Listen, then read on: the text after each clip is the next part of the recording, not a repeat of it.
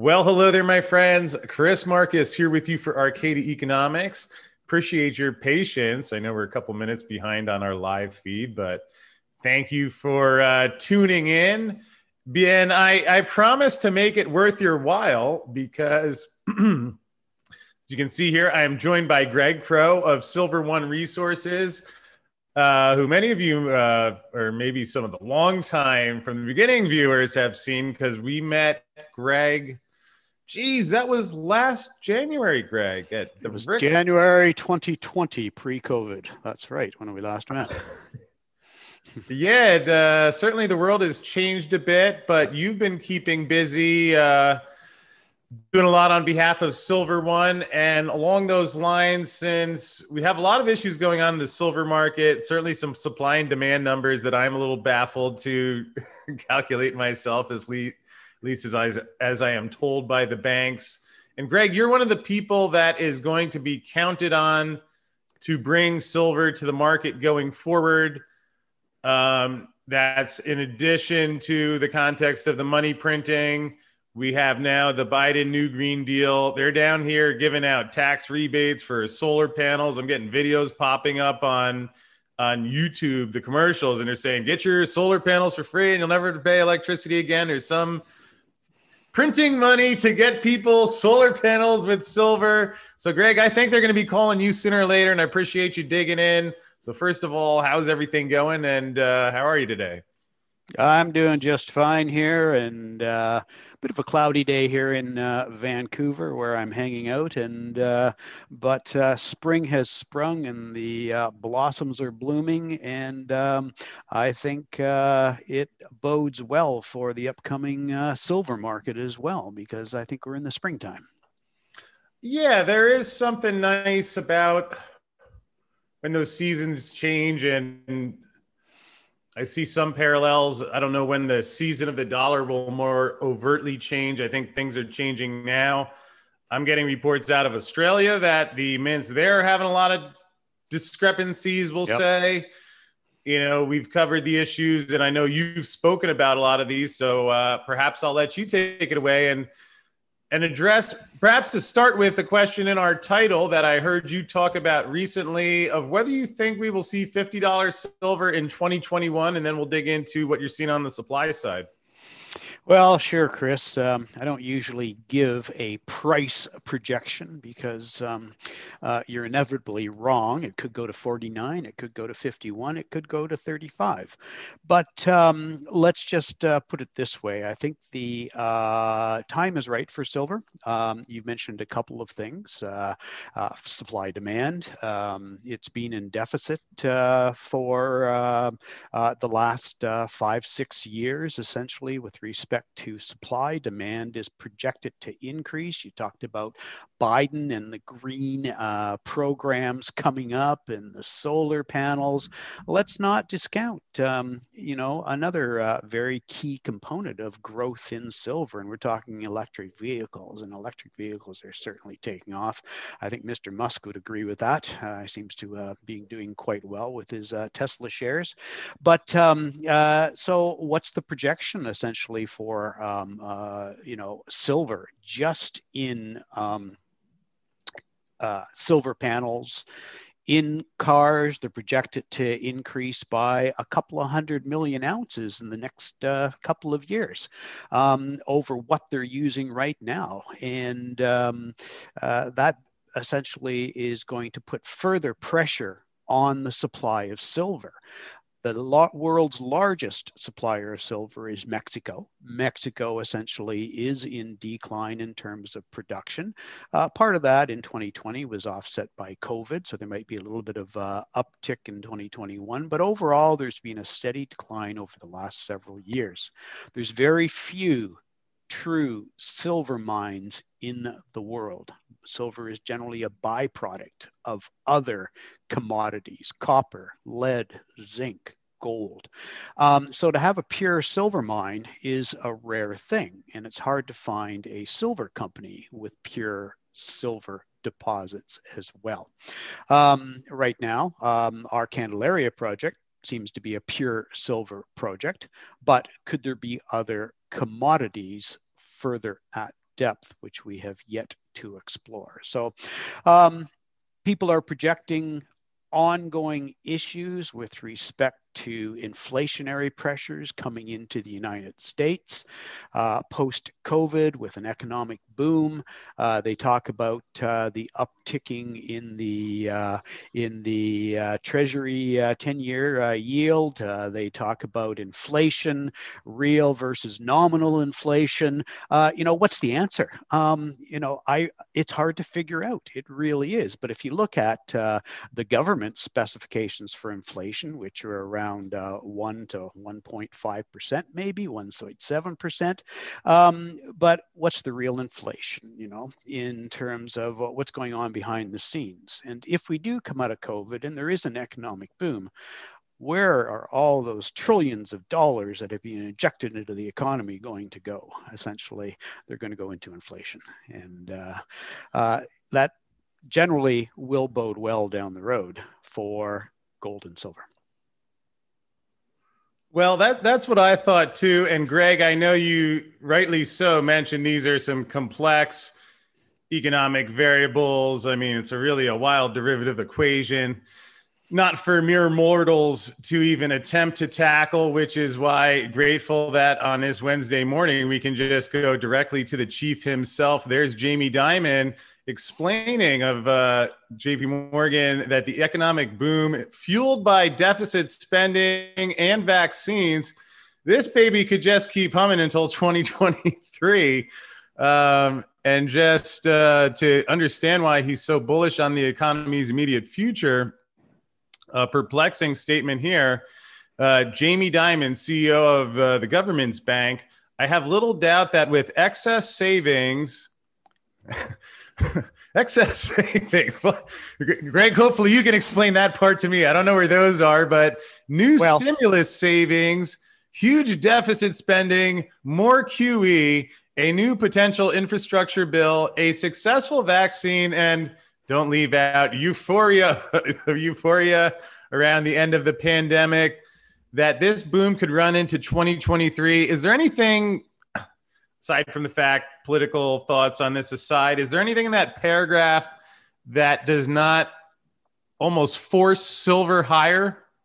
Well, uh, you mentioned something about excess savings. Um, I'm not sure about, uh, I don't know the stats in the United States, but uh, here in Canada. They're not good. No, no, no. Here in Canada, what's happened is with COVID, people have hunkered down they're not buying, they're not consuming as much. And uh, apparently, savings are going up at a record rate. So suddenly you get back into an economy where the kids want to go to the mall. Um, uh, you know, the parents need a new uh, electric vehicle. Um, they got to go on their ski holiday. They got to hop on a plane and go somewhere. They're going to start spending those savings. Okay. And uh, so that's really happened here, at least in Canada as well. Everything else I think that Jamie Dimon says is true. The only thing that may not necessarily be true is the 2023 figure.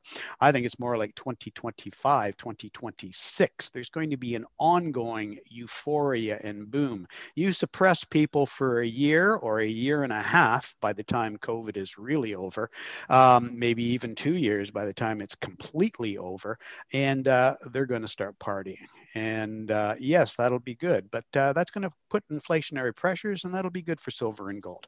Plus, as you mentioned, the uh, new uh, green revolution will be very good for silver. And that's worldwide. That's not just in the United States, but certainly the world's biggest economy will have a big, important uh, component to play in the price of silver. Yeah. And Greg, in terms of do we see $50 silver, I would say, at least in Jamie Dimon's world, there would be no reason to suspect such a silly thing. But well, let's let's talk about $50 silver. When have we seen $50 silver in the past? Uh, we saw $50 silver in the 1980s.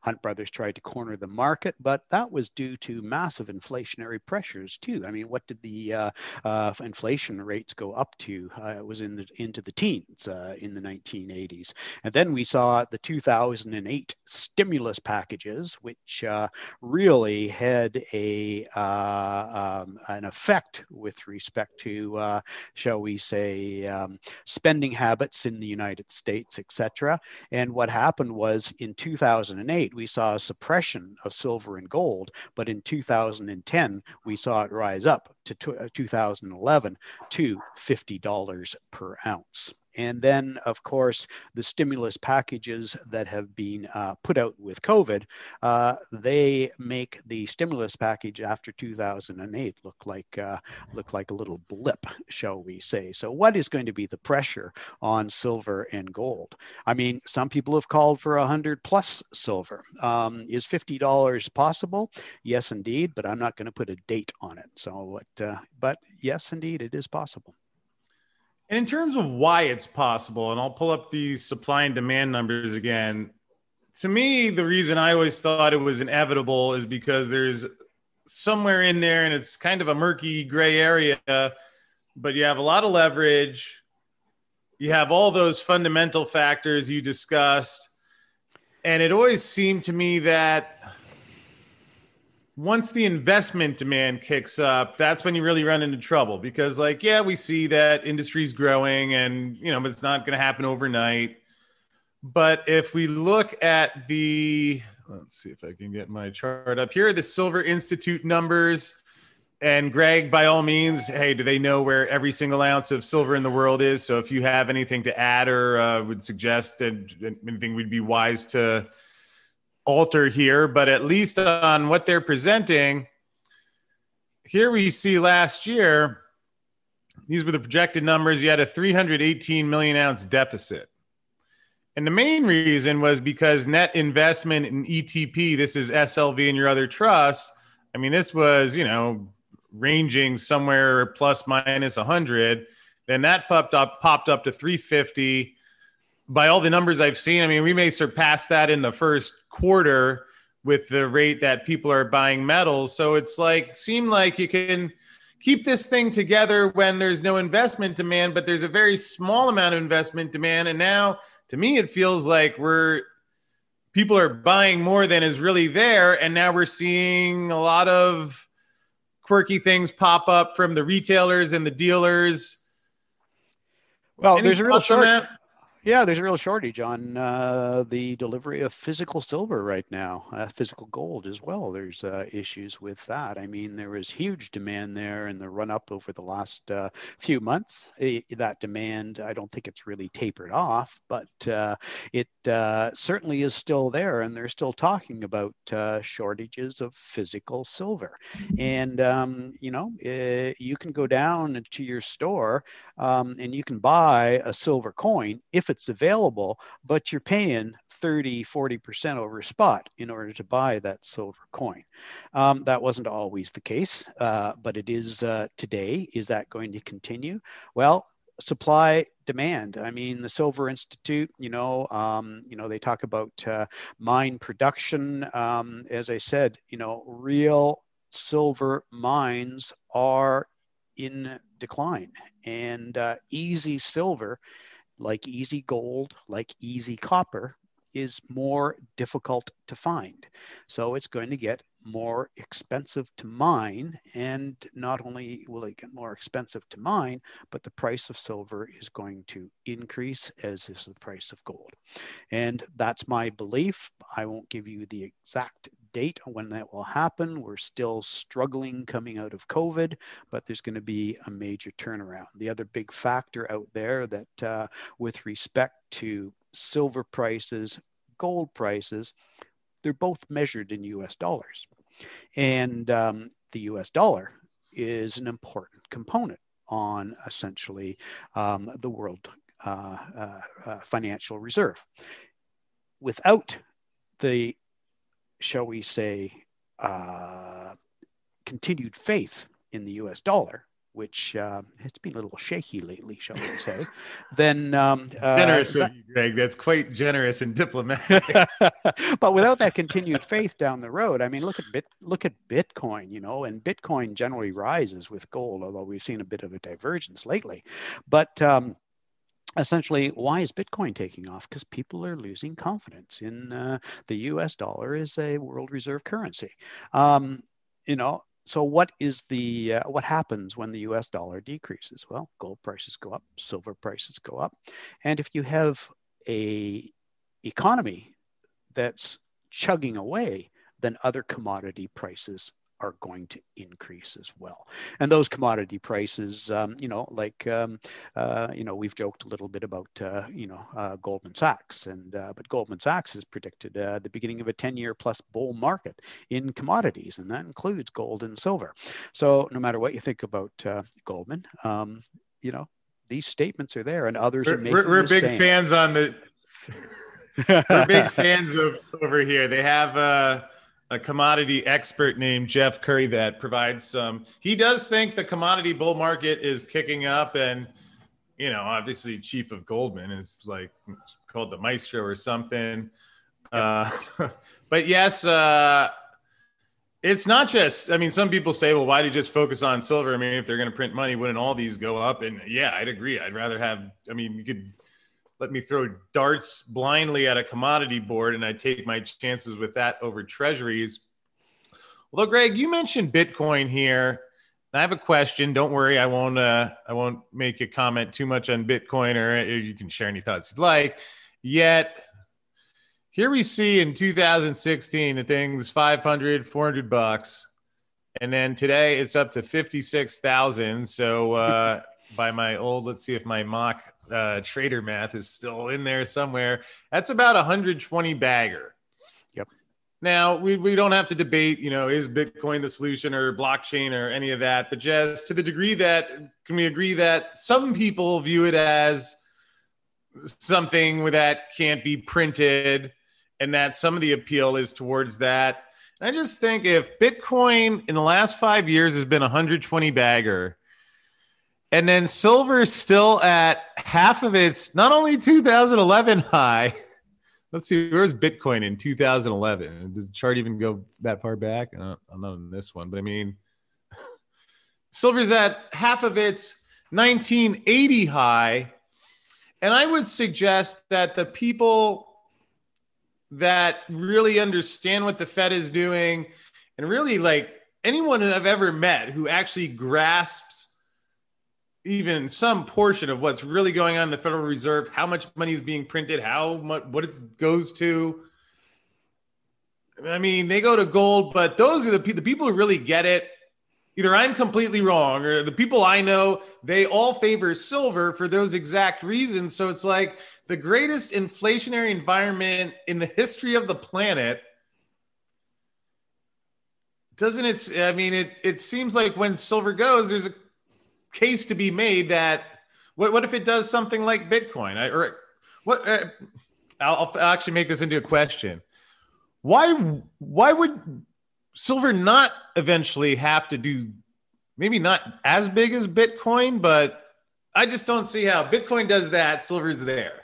Well, Bitcoin is a little bit of a unique uh, situation where there is a extremely limited supply. It's difficult to mine Bitcoin, okay, uh, and getting more and more difficult. Now, sure, you know they can half Bitcoin and uh, and uh, start the uh, process again.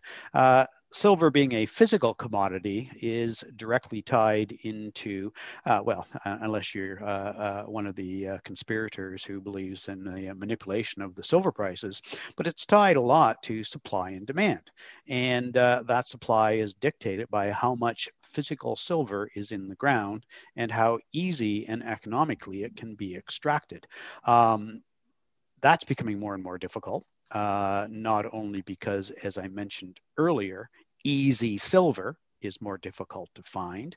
But where there is easy silver, those some of those and a lot of those lie in jurisdictions that don't allow you to get in there and mine. It's either unsafe or the taxation regime or the government regime just doesn't allow you to be in there.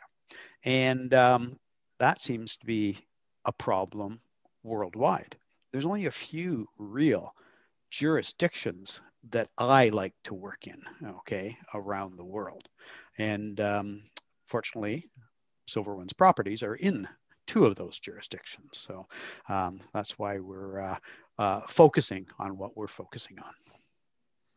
Yeah, and Greg, that's actually a perfect lead in because as folks can see here, we're looking at USA and Mexico. And can you give an overview for people and, and touch on how Silver One fits in this as well? But when they're thinking about the different jurisdictions, um, and partly I actually have a note here I'd, I'd, like if I could quickly read a bit about your background. And uh, we'll also, I let folks know that you're kindly going to take some questions today too, because a lot of people getting into this have questions about what to look at with these projects, sure. and that's something you're an expert in.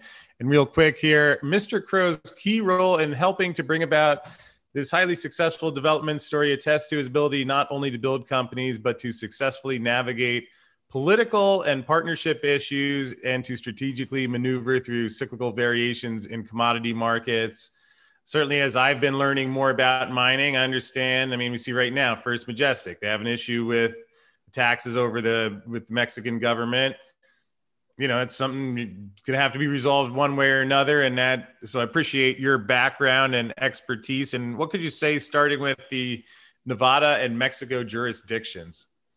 Well, first of all, uh, uh, one thing for uh, investors in our company or potential investors in our company to be aware of is we've actually sold off our Mexican assets. Okay, uh, we sold those off uh, a couple of months ago, and um, I think we got a pretty good deal for it. Uh, we've got some cash, additional cash in the treasury, and we've got a large share position in the company that took those shares, those properties off of us. So we're really focusing on on Nevada and Arizona. And uh, if you look at the Fraser Institute, which is one of the world's uh, leading, uh, shall we say, uh, uh, organizations with respect to, um, you know, uh, the statistics for mining around the world, Nevada and Arizona are essentially two of the top mining jurisdictions in the world. Essentially, good taxation, um, good permitting. Yes, it takes time and you do have to follow the rules,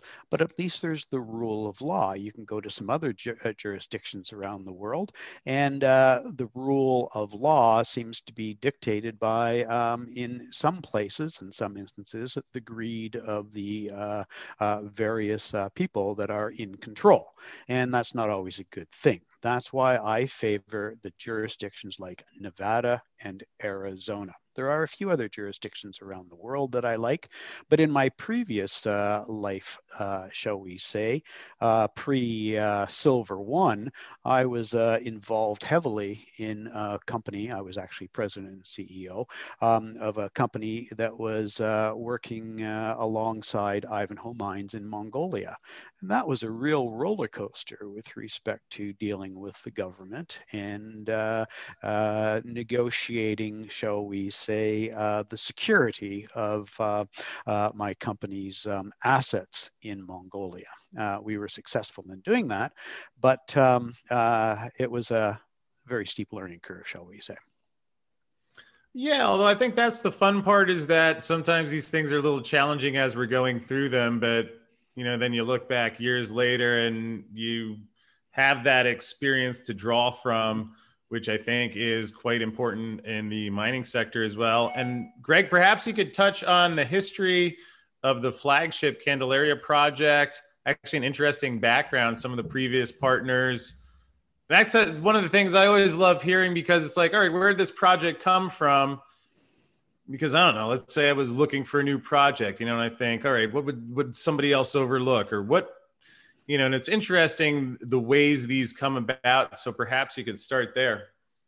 Sure. Well, Candelaria, you know, it has uh, quite a bit of uh, history uh, behind it. And um, I mean, uh, if you look at Nevada itself in particular, Nevada is known as the Silver State.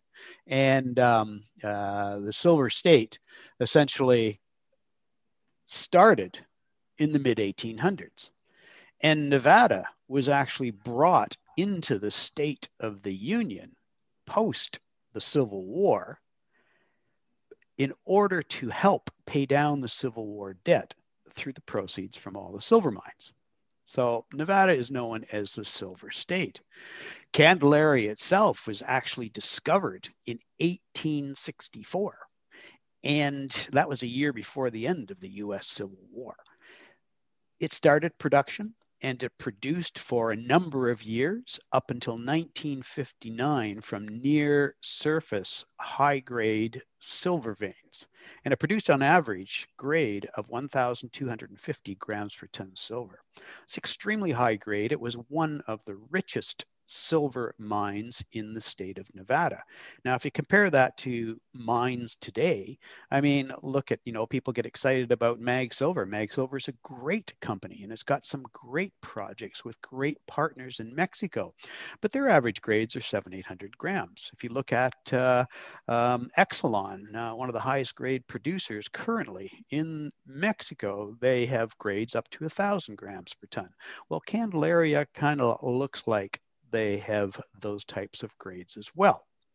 Now, post the 60s, big companies came in, NERCO, Occidental, followed by Kinross, and they decided to put it into open pit reduction and I see uh, production. And I see that you uh, put up a couple of uh, slides there of some of the big open pits. Well, there's two big open pits there, and they produced up until 1997.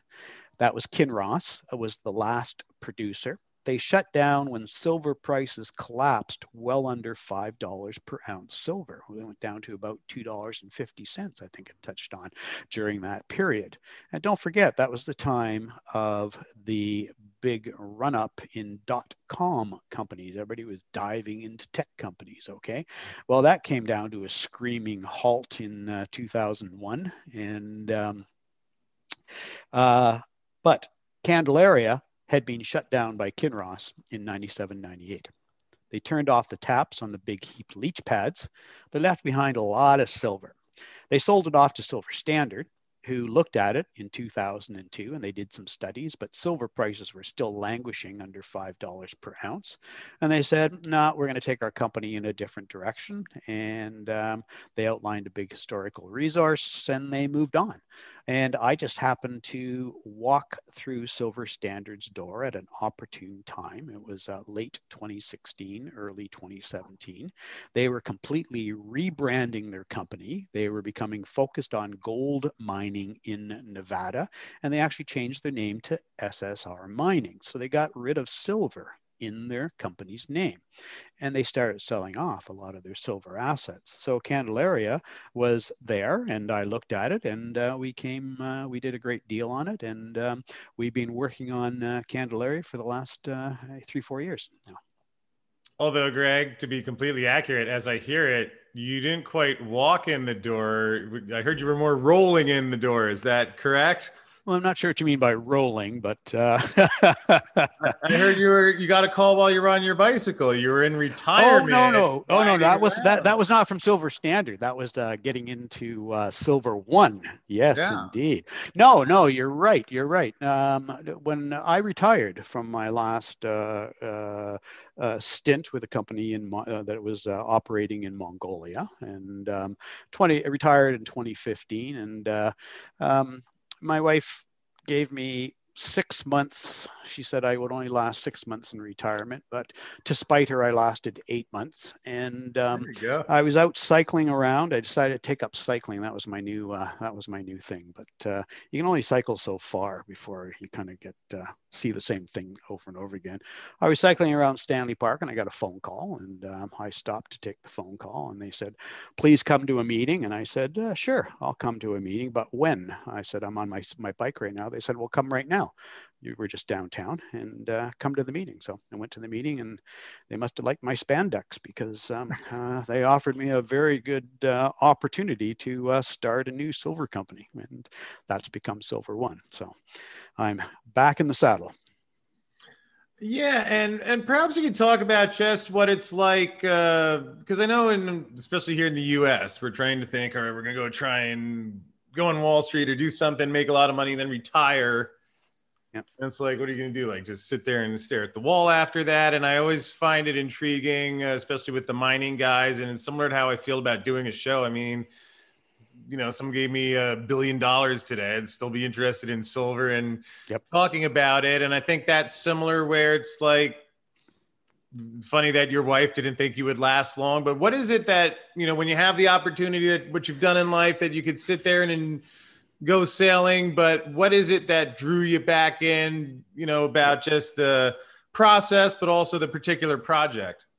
Yeah, well, I'm a geologist by training. I have two degrees in geology, and um, you know, I fell in love with geology in my early university days, in my mid 20s. That was more than a couple of years ago. So, um, but um, yeah, I just fell in love with geology, and uh, I loved being out and looking at things. And then I got into the economic side of geology, and I got on junior resource companies. I worked for several major companies as well in my past, and um, I just really enjoyed. I like getting out. I looking looking at these projects, and um, you get excited. There's something about looking at minerals in the ground that gets you excited, be it gold, be it silver, be it copper, whatever it is. So it's kind of in your blood. And to sit down and suddenly to stop doing it, um, uh, you sort of say, well, geez, I kind of missed that uh, excitement. And um, I get excited about uh, silver now. I used to get excited about copper and gold. Um, not that they're bad commodities, but um, I'm just uh, very interested in silver these days. Yeah, and I, I could imagine, especially when you have your background and you see what's going on in the world and you see silver, uh, I guess probably around somewhere between 15, 20 bucks when you were riding your bike that day. And it's like, gee, you know, it's a good time if I can find silver. Well, the whole con- do it. Yeah, no, the whole concept then was silver. I think was around twenty two dollars. Okay, back in twenty mid late mid twenty sixteen, and um, you know, some people were projecting then it was going to go to, uh, you know, 50, 60 dollars again.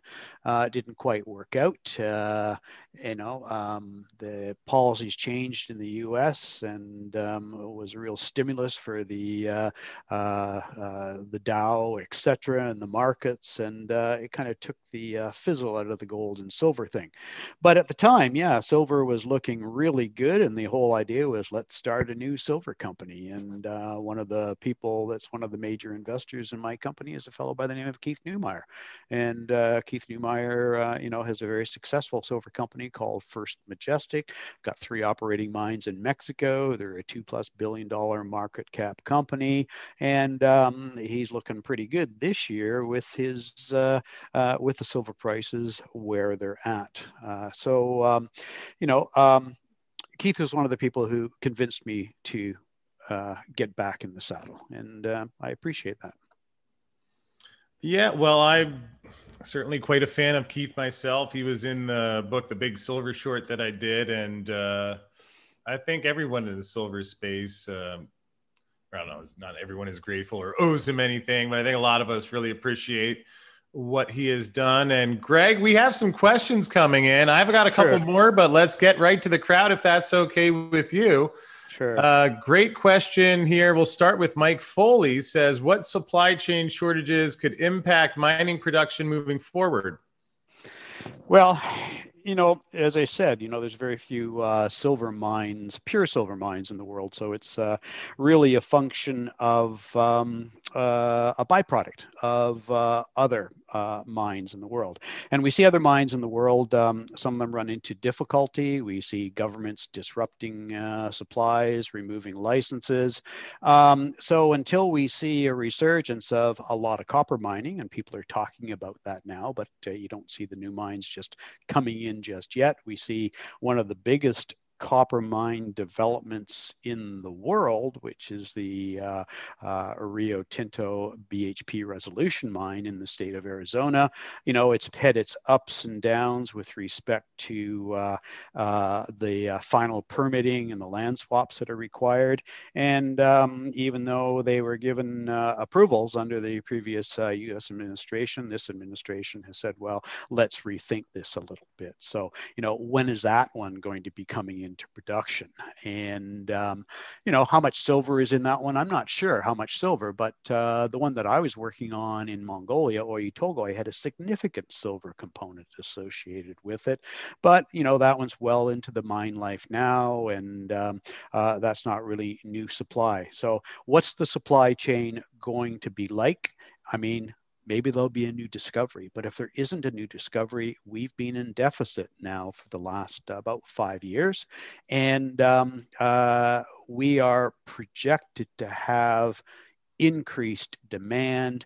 Don't forget, silver is not just a precious metal, it's an industrial mineral, and probably 65% of the use of silver is pure industrial and um, uh, electric vehicles, solar panels you mentioned, but for all of the uh, Hollywood types out there, don't forget the vanity factor. Mirrors are extremely important with respect to uh, the continued use of silver. And whether you like it or not, silverware is a major component and it's actually increasing quite a bit in the medical industry as well. So the supply is increasing. People are really starting to appreciate it will the supply chain be there? Don't know um, unless there's a major new discovery. Um, and uh, we'll see how things go. Yeah, and that's right, Greg. If you also want to get a silver pyramid like that, silver makes great jewelry too. I just had my silver cufflinks delivered the other day, so we're getting upgrading the look here. And um, although something you touched on there that I've been thinking about recently, and you'd be the perfect person to comment on to put in perspective where let's say you know retail buys an extra 100 million ounces or so of silver even if you need an extra 100 because so much is coming as a byproduct where that's not reflected that's not driven by underlying silver demand. If people need less copper you're going to get less silver. So even if the let's say the price goes up to 30 or 40 bucks and some of the mining companies turn on a few new projects in the grand scheme of things, we're not talking about, well, we produced a billion last year and we're going to produce one and a half billion this hmm. year. It's not anywhere that big, even at a higher price. Is that right? Yeah. Well, you look at some of the uh, potential new mines that might come into production. I mentioned Mag Silver; they have a very nice uh, mine. I'm not sure what exactly that would do to uh, increase, but it's certainly not going to be 100 million ounces uh, per se. Uh, you know, and if you're increasing 100 million or 200 million ounces, as I mentioned, in the next uh, two or three years, um, just for electronic vehicles and for solar panels, um, where is that coming from? I don't see the mines there that are going to produce it. You're going to have to bring in either other historic mines like our Candelaria or uh, some of the smaller mines in Mexico, even though it's a big silver producer, uh, the mines are small in Mexico. You know, you might get one that's 10 million ounces, you might get one that's 20 million ounces or 30 million ounces. And um, how much can you produce? So there's a lot of exploration required and there's a lot of work required in bringing those mines into production. And the average time it takes to bring a mine into production is somewhere between, oh, I'm going to be generous and say, you know, if you've got one that's uh, a real slam dunk, you might get it in five to six years. But in reality, you're looking at 10. The one that I worked on in Mongolia uh, was discovered in 1995 and didn't go into production until close to what, 2011. Um, so, um, you know, these things take time, a lot of work, a lot of permitting, a lot of testing, a lot of drilling, a lot of money. Yeah, and um, how about I'll follow that up with a, an impossible question that probably has no answer, since it's really uh, it reminds me of multivariate derivative oh, concepts I studied in my option trading day with all these moving pieces. So let's leave out even the time lag of how long it takes to turn these new projects on. And not that there's an exact answer, but maybe if a ballpark figure or even an explanation pops to mind. Let's say that retail wants to buy an extra 200 million ounces of silver, or there's more industrial demand. To get an extra, let's let's say 200 million ounces, how high would the price have to be? Because you know, right, we have some projects that would get turned on at $30 silver, some would get turned on at $35. But I mean, to get 100 or 200 million ounces. Well, the annual The annual production right now is somewhere between 750 and 800 million ounces. Okay, that's the mine production. There's some scrap, but the amount of scrap material is decreasing as well. So um, um, to add 200 million ounces, it'd be about another 25% increase that's on a worldwide basis. Where are you going to find that? Um, let's say you did bring some mines in into production. Some of those mines might, as I said, have 10 or 20 or 30 million ounces. You're not going to produce it all in that one year. A lot of mines just produce somewhere between two and five million ounces a year. You know, um, some of the bigger companies, Hecla and uh, Coeur, of course, produce a lot more. But um, to find another 200 million ounces, well, you know, people might sell it out of their vaults. Uh, you know, some uh, countries are storing silver like they store gold, not to the same level, perhaps. But um, where are you going to find it? That'll only put pressure, upward pressure on the price. So where will that price go to? You tell me. I mean, supply demand. Suddenly you want an extra 200 million ounces of silver. Um, I think that would put a lot of pressure on the upward momentum and price of silver. Yeah, it's it's almost as you were explaining. I'm thinking it kind of almost feels like it would, in a sense, be impossible at the current price level without there being some mystery supply. And again, you know, the banks make everything as untransparent as possible, so there is some gray area, but Either case, uh, we have a great question here on the Candelaria project from Susan Shelton. Uh, ask about the silver content of the two leach pads at Candelaria and the two processes his company is considering to mine it. And Greg, if I could add one twist before you take that, can you explain to people who might not know what a leach pad is and like, as much as possible simplify that answer so everyone can enjoy it?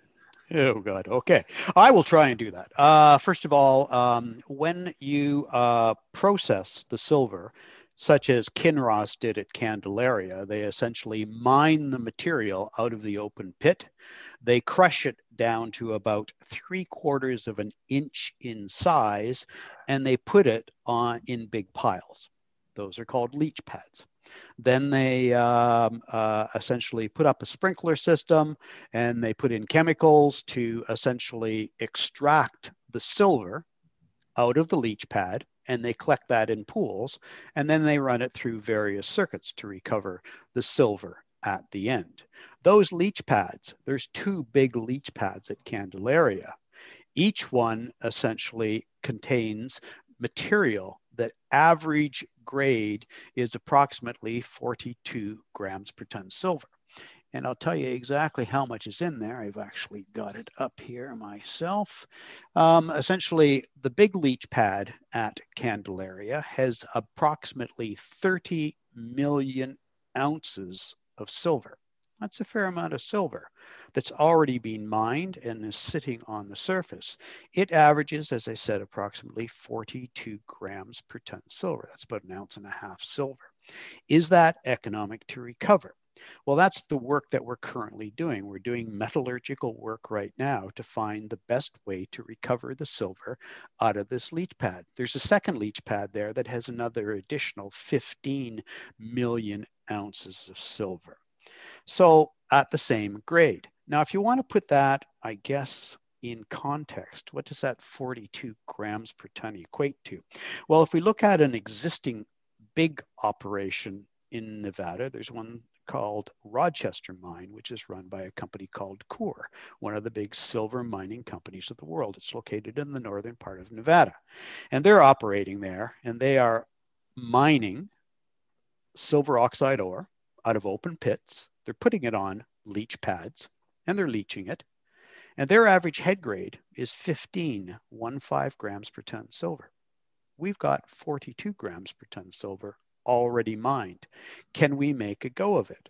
Well, the only thing about ours versus theirs, there's essentially using fresh ore, whereas we are using ore that has already been partially leached. So we need to do our additional metallurgical studies.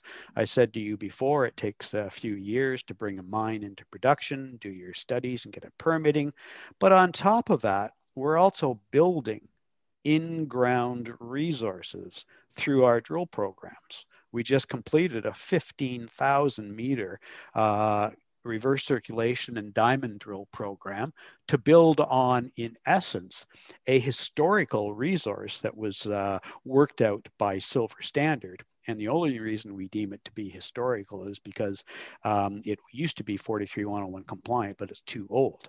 But we're drilling, and those historical resources came up to uh, amount to about 44 million ounces of silver at the measured and indicated level and an additional 35 million ounces of silver at the inferred. That's in ground. That's in addition to what's on the heaps.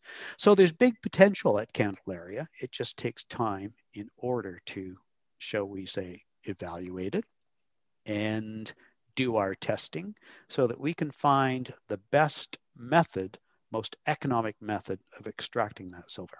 And that's what we're doing right now. Well, appreciate that. And Greg, something I know people always like to hear about. Uh, Eric Sprott is one of your investors, and actually, right around the time we were hanging out last year in Vancouver, it looks like that was pretty close to VRIC. Um, Eric Sprott increased his investment. So, could you talk about what in particular drew his attention? What is it that he liked? That what appealed to him on this deal? Yeah, essentially, I first met uh, Eric Sprott in uh, mid 2019. So that was before uh, essentially met you at the uh, conference here in Vancouver. And uh, Eric, what he really liked about uh, Silver One at the time we really only had um, the Candelaria project and our Mexican silver projects.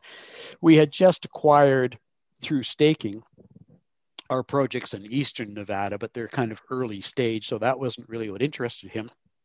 What interested him was the past mining at Candelaria, the size of the historic resource, and um, the potential to essentially bring this to uh, a more advanced development stage.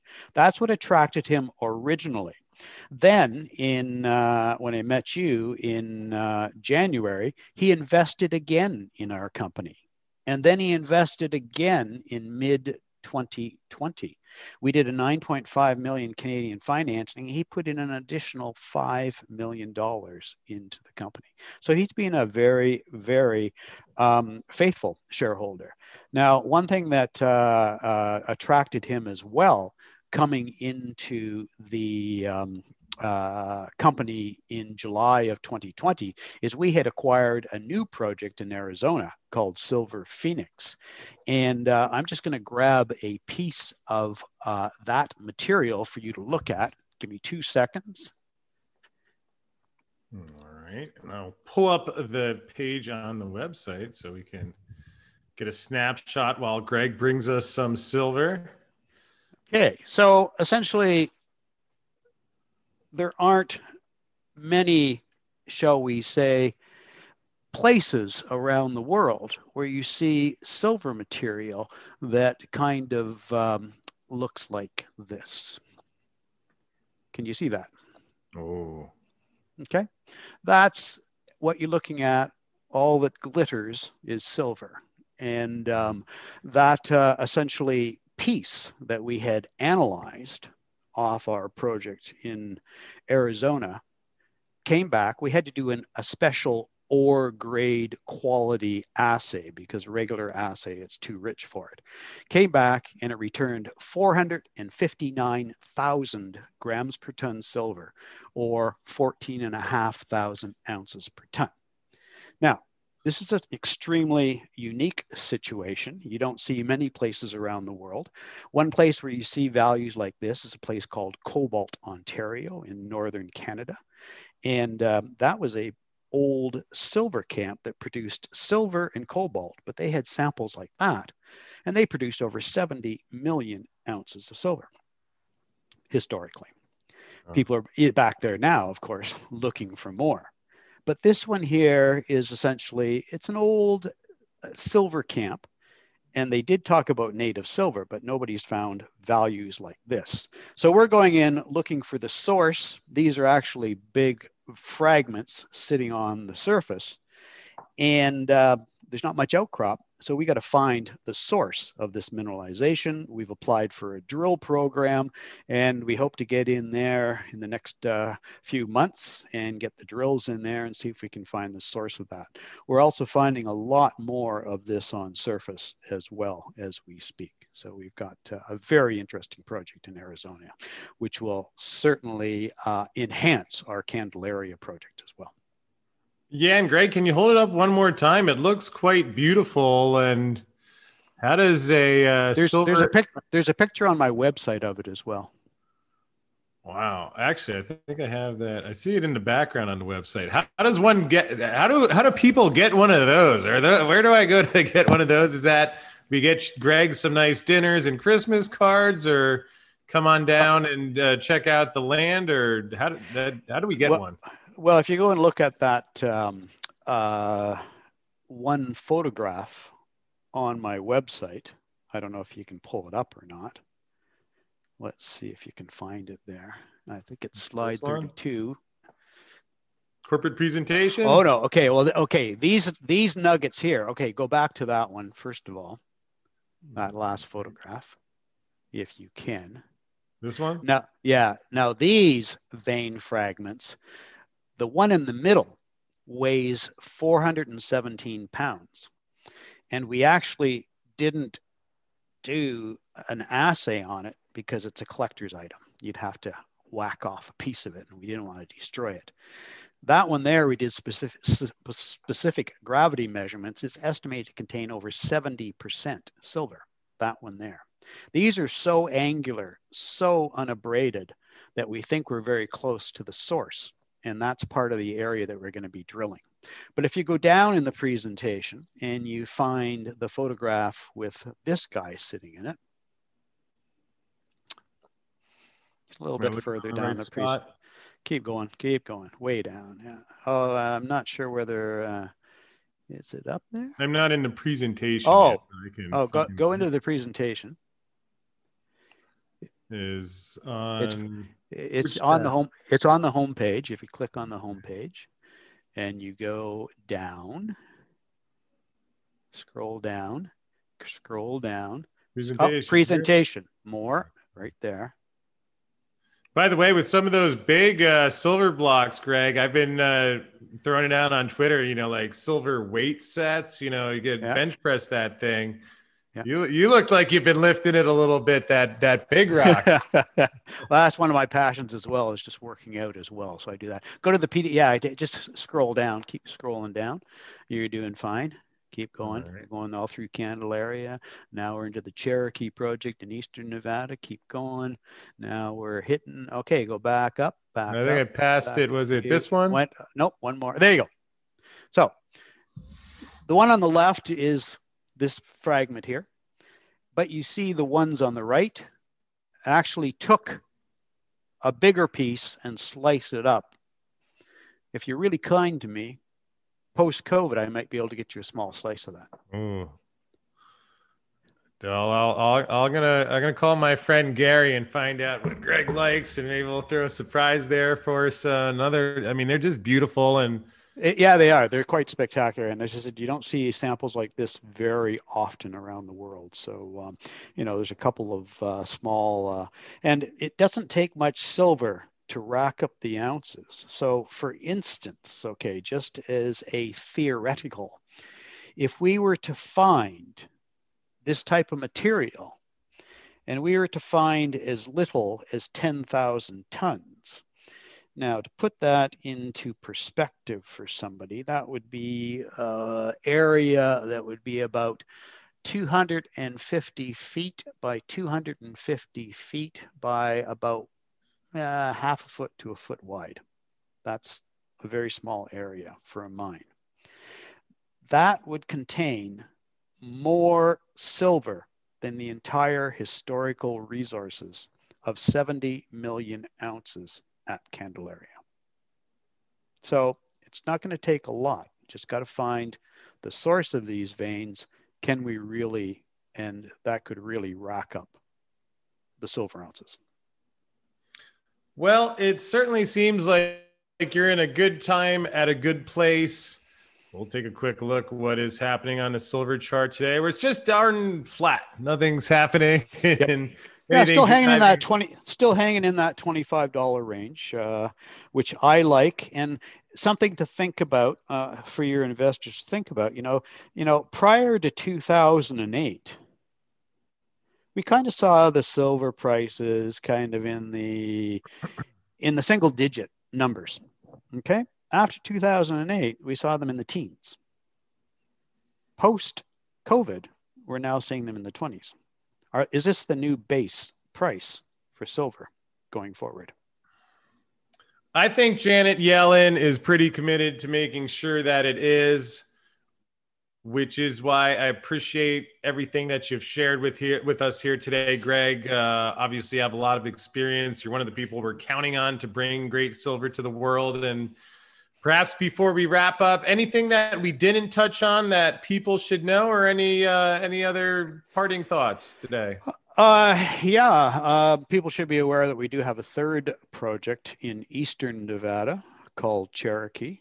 Uh, it's a very rich silver, copper, and gold system that was mined a little bit back in the late 1800s in the thousands of grams per ton silver range. It's another great project. It's earlier exploration, but um, we think there's a lot of potential there. We actually got it through staking and uh, purchased the patented claims. We have 100%, and we're going to be back there this year doing some more exploration on that one. So another great opportunity as well. We're really right. happy. We're really happy with Nevada and Arizona. I think they they are indeed the best mining jurisdictions in the world. Yeah, and actually, one final one for me. Uh, just if you could touch on the share structure real quick, because I know people always like hearing about that, and if you could just a quick walk through there. Oh, there you go. There. Okay, so Eric Sprott's about uh, you know just 17 percent. Uh, you see the issued and outstanding there, just over 200 million. Uh, fully diluted about 250. We've got about 12 million dollars in our treasury still, uh, even though we've done a uh, four million dollar uh, drill program at uh, Candelaria over the past uh, several months. Those results, by the way, will be starting to come out. We put out some initial results uh, about a month and a half ago. The rest of the results are going to come out in the next few weeks. We're just waiting for assays to come out from the labs. They're a little slow right now. Um, and then you'll see the other uh, big shareholders in the company as well. And um, uh, we do trade good volumes on both the exchanges. Um, I think uh, if we look at the volumes, uh, I just got to check that here. Uh, like on the US exchange, we generally trade somewhere between 325,000, 350 shares a day, whereas on our Canadian exchange, we trade over 700,000 shares a day average. We have multiple uh, plus million share uh, day trades as well. So we're a fairly uh, fluid uh, uh, liquid stock, shall we say, for a junior company. Yeah, and uh, Greg, perhaps can you just let folks know for any follow up questions if they want to get the detailed presentation or walk through any of this? What's the best way to contact and get? Yeah, space? well, uh, I think of the last slide there, you'll see the investor relations, um, and uh, best thing to do is to uh, email Gary. There he is. There, Gary at stratastar.com.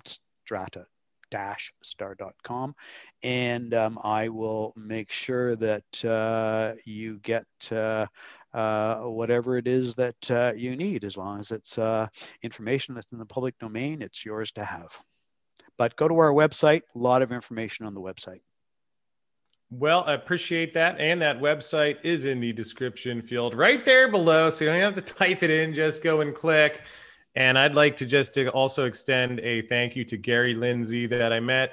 I guess that was the same time I met as you, and both of you have been quite supportive of what we've been doing here, and I sure do appreciate that. Appreciate you uh, spending some time with us today. Great lesson.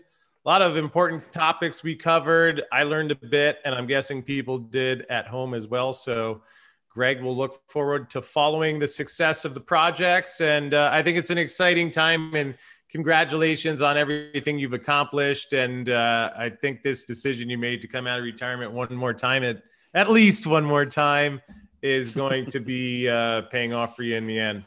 Well, my wife has already asked me what I'm going to do post Silver One, so well, I guess we'll find out. okay, so maybe she wants to do a couple more. I think she likes me out of the house. Well, I hear you, and I think we'll all benefit from your experience, especially in this world where it's hard to imagine where some of the silver is going to come from. But we'll look forward to checking in with you again soon, Greg. Well, Chris, great talking to you, and uh, stay in touch. We'll do, my friend. Okay, thank you. And we are clear.